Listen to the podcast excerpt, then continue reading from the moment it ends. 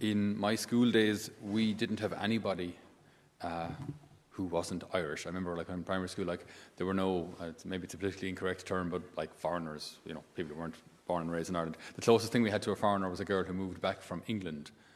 Um, that was it. But these days now, ever since I suppose the, the boom in that, we have a lot of Eastern Europeans coming in who are very, very welcome. But I can only imagine some of the difficulty they have in understanding us. Uh, like the difference between I will ya and I will ya. right, which for us is crystal clear. You know, uh, I will ya means, of course I will do it. I will ya means not a chance. exactly the same words, but I don't know. Uh, I don't know how they'd understand us, really. We're, we're, we're, we're a complicated breed. But this is like today's gospel. It's not those who say, Lord, Lord, it's, it's, uh, who will enter the kingdom of heaven, but the person who does the will of my Father. So it's not just those who kind of say the right things, but it must be transformed into action. Like elsewhere, when the, the Lord speaks of the parable of the, the son who says, Of course I will go to the vineyard, Father, but doesn't. The other one who says, No, I won't go to the vineyard, but does in the end. Who does the will of my Father? Well, the guy who actually went. Not the guy who said, I'll go, but the guy who actually went and did, did the work. So, th- this, this verb here, like, uh, it's not those who say, Lord, Lord, who enter the kingdom of heaven, but the person who does the will of my Father in heaven. That doing the will of the Father, it's, it's practical. It involves doing something. It's not, they're not just kind of notions, aspirations, um, wouldn't it be great if, but it's very, very concrete action.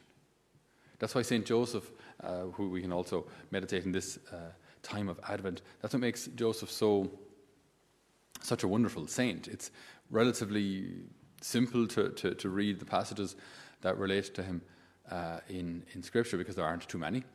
Uh, but in all of them, it's always St. Joseph. Either he has a dream or the word of the Lord is revealed to him. And then he does. He ups, he leaves, he brings the family back, whatever it may be. But he's a man who simply does. You don't, there isn't a whole lot of talking and toing and froing and clarification that the Lord's will is revealed and he does. He acts. And that's can, that, that can be quite a challenge for us too, to uh, know in our hearts what God wants us to do, which I think is probably more often the case than we realize. I think more often than we'd like to admit, we know what God wants us to do. The problem isn't knowledge of what God wants us to do, the problem is doing it. That's, that's the issue. Like, uh, at times, maybe we can say, oh, I need a sign. Yeah. You don't need a sign to know if God wants you to go out and get hammered drunk or not. That you know is against His will. So, so don't do it. Yeah, but like, it's hard, you know, to be different. Yes, it is. Yes, it is hard to be different. Are we going to do the will of the Father or not? There's someone in my life who I have a grudge against. Uh, again, I don't need uh, massive signs to tell me that I should forgive this person. It's fairly straightforward. Uh, you know, I mean, uh, yes, I mean, you, by all means, you can pray a novena uh, for the grace to do so, but you don't need to do, pray a novena to discern whether I should forgive this person or not. That's already a given. I mean, the good things that we know the Lord is calling us to do, uh, they're already clear. So do them. Do them. It, it's, it's, it's not, we don't have to kind of say, Lord, Lord, I mean, should I forgive this person? Lord, I mean, should I, should I root out of my life this, this, this habit that, that, that is sinful? Should, should I root it out? That's all obvious already. So, so do it. Uh, and this is where you know we can well, we will see. I mean, I don't know. It's, it's difficult. We'll you know we'll give it a bit of time and sure we'll, we'll, we'll think about it and we'll, you know, we'll come up with a strategy or, yeah, yeah, just, just start. Just start. Start now doing what we know the Lord is calling us to do. The Lord is so incredibly patient with us.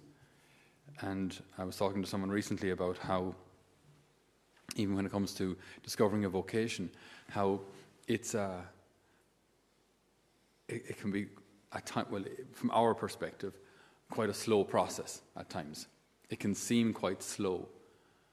But I think that there's, there's a, almost a danger that, that the desire can be to simply jump to that vocation, whatever that vocation is, and then I'm home. Then I'm good to go. Then I know where I'm supposed to be. I know what I'm supposed to do. So it's all clear. Forgetting that, that between where I am and the vocation, this journey is actually what prepares me to be there. It's not, I mean, if I skip all the journey and just get to where the vocation is, chances are you won't even last there because you're not ready.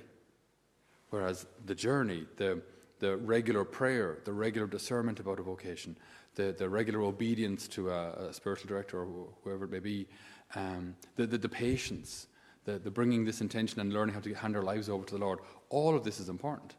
So that then, when the time comes for the vocation to be revealed to me, I'm actually ready for it. Skipping to the conclusion is, is not beneficial, not helpful, not helpful.